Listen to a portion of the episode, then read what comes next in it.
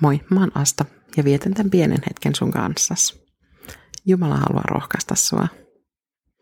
Mä oon viime aikoina puhutelleet Jumalan ajoitukset ja vielä erityisesti se, miten Jumalan sana on päässyt puhuttelemaan ihan täydellisellä ajoituksella.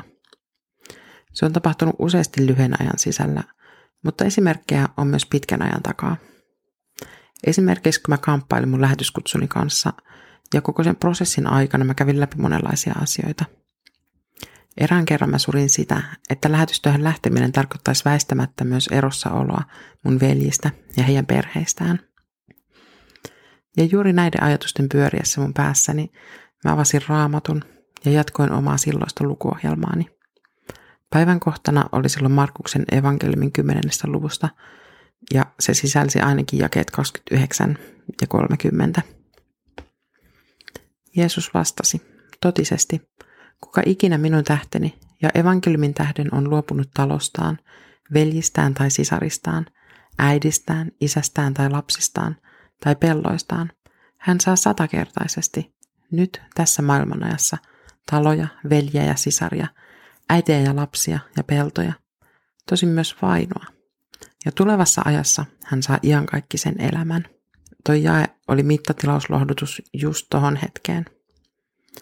Mä en toki lähtenyt lähetystyöhön erityisen palkkion tai rikkauden toivossa.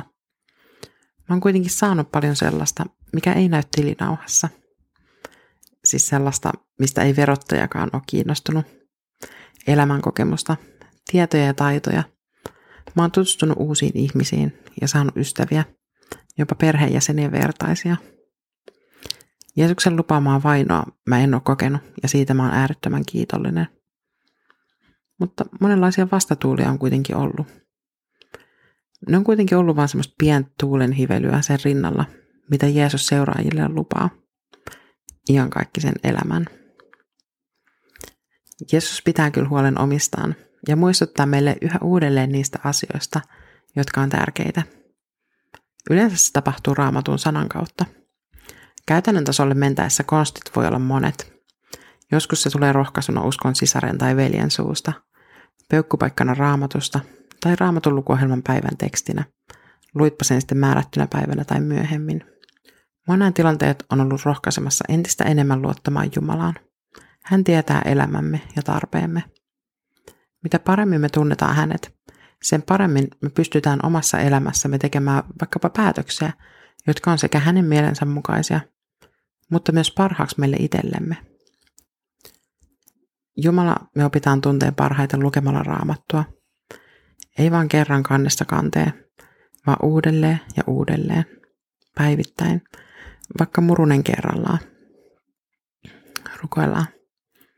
Pyhä Jumala, rakas taivaallinen isämme, saat ajoituksen mestari. Sun suunnitelmas toteutuu tarkasti ajallaan. Eivät liian aikaisin, eivätkä varsinkaan liian myöhään, kuten me niin monesti itse luullaan. Herätä sun tules meidän sydämissä, että me ahnaasti tutkittais sun sanas. Aamen.